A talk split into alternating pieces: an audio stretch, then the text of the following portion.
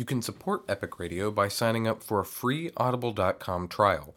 Audible.com has over 180,000 audiobooks for you to download and listen to on your iPhone, Android, Kindle, or MP3 player, including St. John Paul II's Prayers and Meditations and Pope Benedict XVI's Jesus of Nazareth. For your 30-day free trial and your free audiobook download, visit audibletrial.com slash epicradio. That's audibletrial.com slash epicradio. Thank you for your support.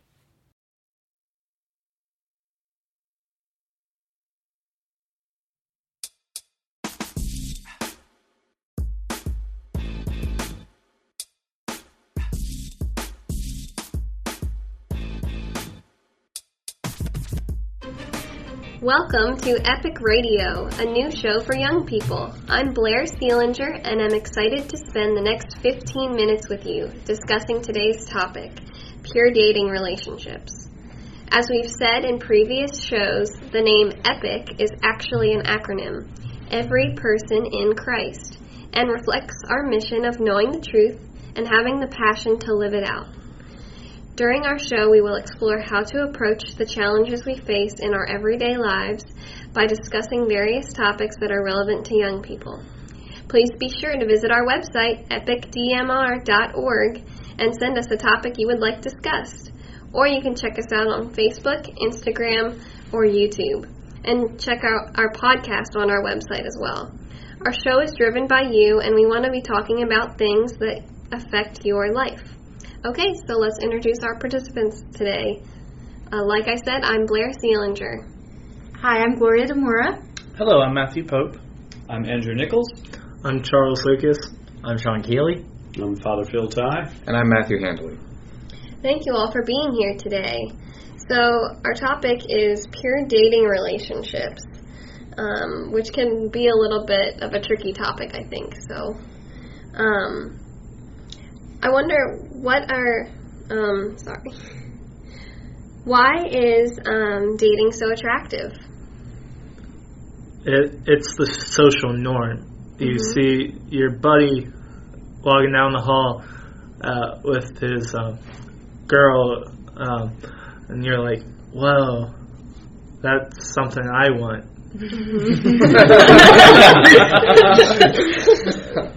I think for girls, um, if you're if you don't have a boyfriend, you can be deemed as uncool or like, oh, what's wrong with that person? Why why aren't they with somebody?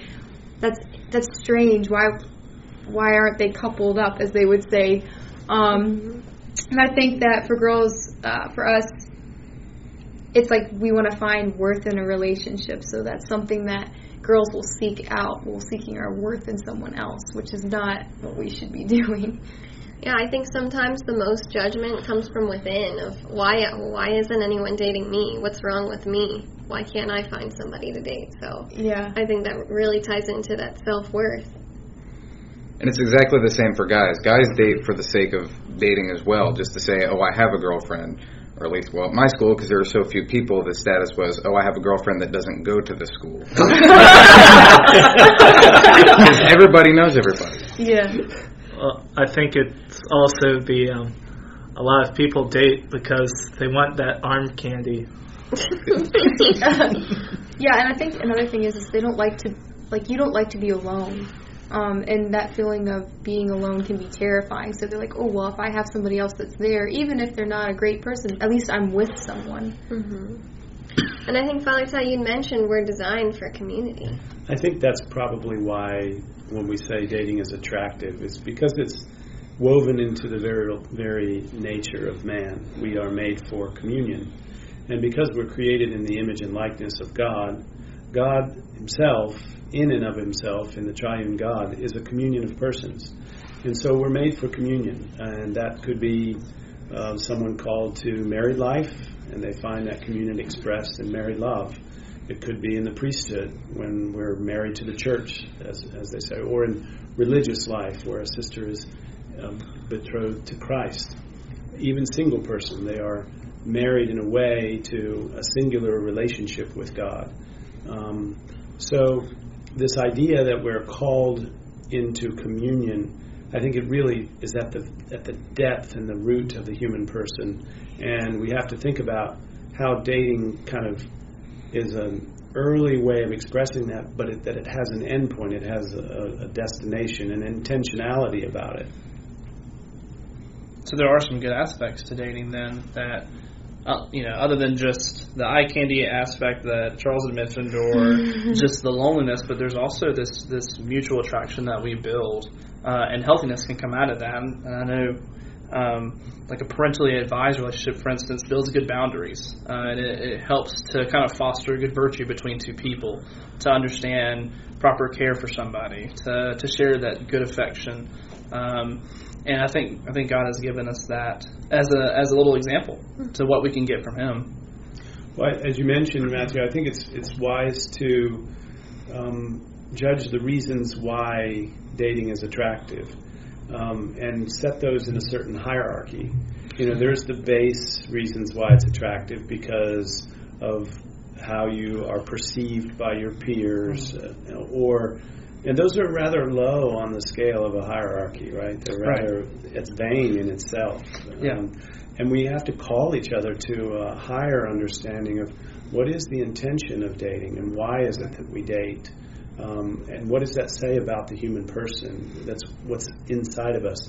And so, if we're going to go about dating, um, are we doing that in concert with the people who have natural responsibility over us, our parents, mm-hmm. and are we in step with them? Are we in harmony with them because they they still have an accountability to God. Right. Mm-hmm. They have natural authority over us when we're a teen. So. Yeah. I think a good question too to ask yourself um, if you're in a relationship now for some of our listeners, or if you're thinking about getting into a relationship, is what is the purpose of this? Why am I why am I interested in going into this relationship? Why am I doing it? That is the good question to ask. Like, am I just jumping into this because of it, it's it's something everyone else is doing? Am I seeking out a friendship with this person first? What do I know about this person? What do I know about myself? I think, Sean, you had said something about um, kind of entering into relationships and then kind of going through breakups and like a number of things that uh, sometimes people approach dating with a, with an idea of I have to get through a certain number of experiences. Can you elaborate a little bit about at least maybe what you've seen? Yeah, well, what what I have seen is um, usually uh, relationships. Uh, what I've seen is like all of a sudden come together magically. Um, it's, like, it's like one person you see these two people on on like um, opposite ends of the school, and all of a sudden you see them walking down the hall t- with each other, and uh, then. Uh, typically, what you see after that is like after like a month or two, they break up and go through cycles, and weird. But um, uh, it, it, it's it, awkward, and, and it's weird and awkward because it, it's m- mostly not driven because they care about each other. It's mainly because of uh, what how society um, puts it as. It's like it's just to have like some person next to you. Hmm. Uh, yeah, and, and that probably doesn't sit well with you, I guess, because that's more of a utilitarian approach to the human person where you know this person is just being used so that i want them next to me or and that's so opposite of really who we are you know? right. But what can i get out of this person rather than what can i give to this person? Or, well um, uh, the purpose of dating should be finding your your future spouse and your your job with your future spouse is to get them to heaven and them to help you um, get to heaven. So find that special person that makes you want to be a better Christian person. Who do you think is going to give you that hum- that person who's going to entrust you and set a covenant on you so that you help that person get to heaven? I, I think the man upstairs. oh, when you put it like that. so, so then, therefore, there has to be some kind of connection between dating and our prayer life. Hmm. Yeah. I felt like uh, there should be a distinguishing part of that is that faith-based faith-based relationships is what we're striving for, right? The, I mean, even and and to mainstream society, this sounds odd, but having a couple go to adoration together, even Mhm. when they're dating life, uh, attending mass together with with the parents, and kind of building that foundation because you're not just dating for the sake of it or just because it's fun or attractive, but you're dating it to model it after what God would desire most, and that's that's purity in itself. I think that something that's to keep in mind is like you don't just jump into dating. Like you start as a friend. You start building that friendship relationship up. I mean, at least for me in my life, um, thinking back, sure I could have entered into many relationships, but I decided not to because of uh, what I had discerned was it's better to be friends right now. Like I'm not going to date till sophomore year in college. And a good friend of mine, um, we had a good conversation actually a couple days ago talking about this, um, and he agreed with me. He was like, "Yeah, I don't feel like we should date either. We should wait till later, and if we wanted to pursue that, but for now, there's we're not entering into this relationship because we know God has to kind of work on yourself first. You have to work on the person you are." Um, and I think having a good friendship first and building that trust up with the person and getting to know the other person in general and having Christ come into that relationship as the center of the relationship, just as a friendship should how should be how relationships even start. And I think, you know, something that I learned in college that kind of takes it a step back, even what you were saying, is praying for your future spouse or for that future person if you feel called to marriage. Um, and that's something I wish I would have learned sooner, but it was really great that my campus priest in college kind of had told me about that. He was like, you know, you can be doing this. And I just, it, I didn't even know that. It was really shocking. I was like, why isn't this really clear that I would pray? I pray for so many things. Why am I not praying for my future spouse? And why wasn't that evident to me? But it was something that really helped me in any of the insecurities I was feeling of not being in a relationship. It gave me something to strive after that was healthy mm-hmm. and that was great for my prayer life and for my spouse as well. So I'll share with you guys this weekend, or rather Friday, I get the opportunity to marry um, Marissa and Anthony. And that's one of the funnest parts of being a priest is getting to share in the ceremony and watching a covenant take place before your eyes between them and God. And they have been praying and fasting for one another before they met. And I know that when they get to the altar, they're going to thank God that He heard their prayer and brought the person who's going to be their, you know, their spouse for the rest of their life. So, a big shout out to Marissa and Anthony. We're praying for you. Those are, those are two totally related stories. That I was thinking it in Belmont Abbey. Uh, we had a little group that we had formed at the uh, Marian statue, and it was Ephesians five prayer, and it was for our future spouses. And anybody, I mean, it was uh, anybody that wanted to come and just just offer prayers to God for whoever they may meet. Um, and that was that was especially crucial because you know in college it was a little more serious at that time, I guess, more than hi- more so than high school. And some people were actually in active relationships, but they were still praying for their spouse, whether that was going to be the person they're dating at that time or, or someone else they'd meet later. But that is very important. It's essential. If prayer is essential to our life, then it has to be essential to our, our future marital life. You know. Well, I think praying for your st- future spouse should also be included in praying for your vocation, because even if you're not called to uh, married life, you you can always be called to the religious or the priesthood, um, and where you are married to the church.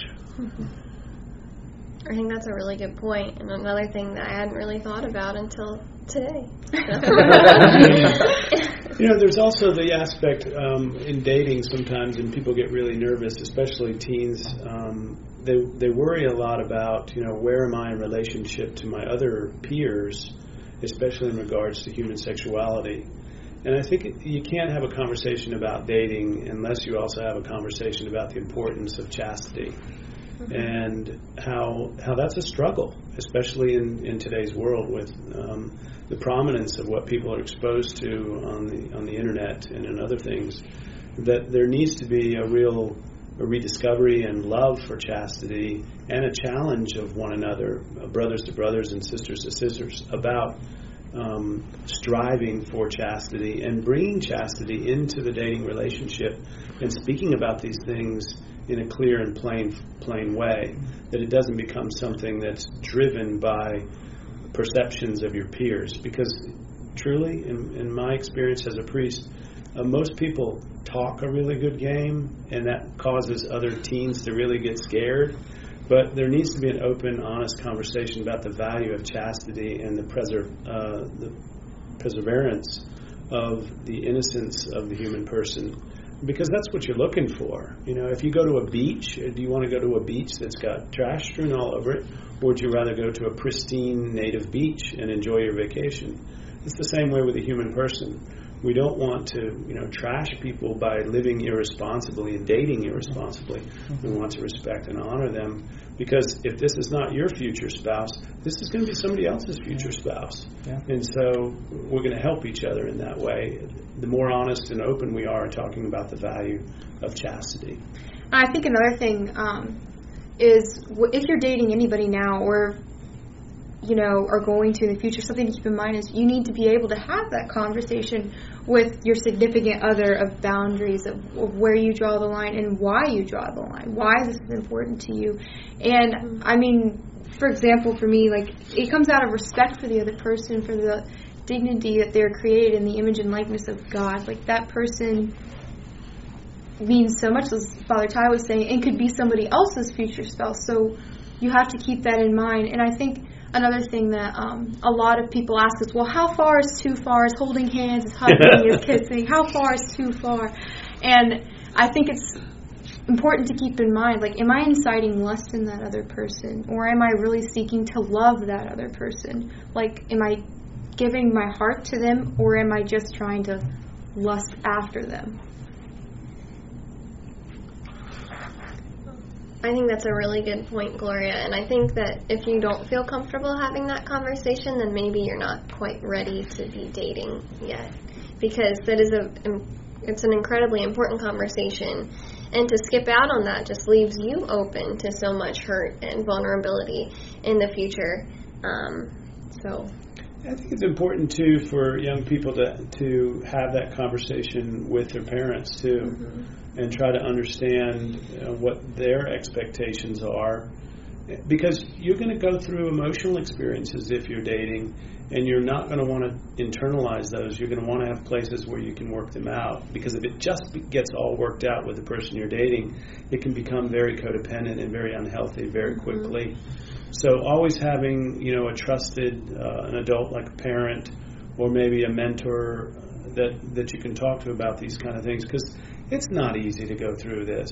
You know, it's it's uh, kind of scary, and oftentimes people, you know, don't know who they can talk to about it. You can always talk to your parents. You can always talk to usually your professors if they're good mentors, or your priests. Um, so. I think another thing um, to have is good friends who have are single and aren't in relationships that are good Catholics or good friends in general who have good intentions or, or a um, good personality or I I mean to have them around to talk to them because I know a lot of um, of our listeners may be uncomfortable with like going to their parents right now and being like, oh, well, I'm not sure if I can talk with this about to my parents because A, B, or C, or maybe their parents are uncomfortable and don't want to have a That's- that's conversation. true. So Yeah. sometimes it's good to have those good friends around you to be able to talk to them outside of your significant other as well. Like, do not go to them alone for sure, and talk to your priest about what you're going through. I think it that's so important, Gloria, to talk to somebody who has the simil- similar or the same values as you, because you can always find someone who does not have those, and you can get whatever answer um, that you're looking for in that way. So, thank you for tuning in today. Um, we've got a lot of fruitful conversation talked about. Um, so, we hope that you will join us next time on Epic Radio. Please remember to visit our website, epicdmr.org, and send us questions. Like us on Instagram and, no, follow us on Instagram and like us on Facebook. Let me say that again. Follow us on Instagram and like us on Facebook. Um, before we go, Father Tighe, could you lead us in a closing prayer? Sure. In the name of the Father, and of the Son, and of the Holy Spirit. Amen. Heavenly Father, look with kindness upon us this day and upon all who are listening. Help the married couples that are listening to this uh, rediscover and turn to one another, seeking that communion of persons which God has called them into. Help the young people who are listening today uh, to turn to the Lord and to pray that He might lead them to the person or to the vocation which is of His divine heart. And keep us always, Lord, in your faithful care. Intercede for us with your saints and give us the intercession of your and our loving mother as we pray. Hail Mary, full of grace, the Lord is with thee. Blessed art thou among women, and blessed is the fruit of thy womb, Jesus. Holy Mary, Mother of God, pray for us sinners, now and at the hour of our death. Amen. Jesus, I, I trust in you. St. Dominic Savio, pray for us.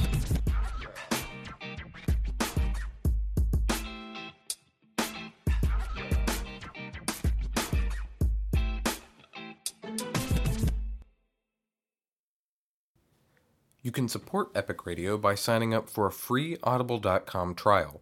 Audible.com has over 180,000 audiobooks for you to download and listen to on your iPhone, Android, Kindle, or MP3 player, including St. John Paul II's Prayers and Meditations and Pope Benedict XVI's Jesus of Nazareth. For your 30-day free trial and your free audiobook download, visit audibletrial.com slash epicradio. That's audibletrial.com slash epicradio. Thank you for your support.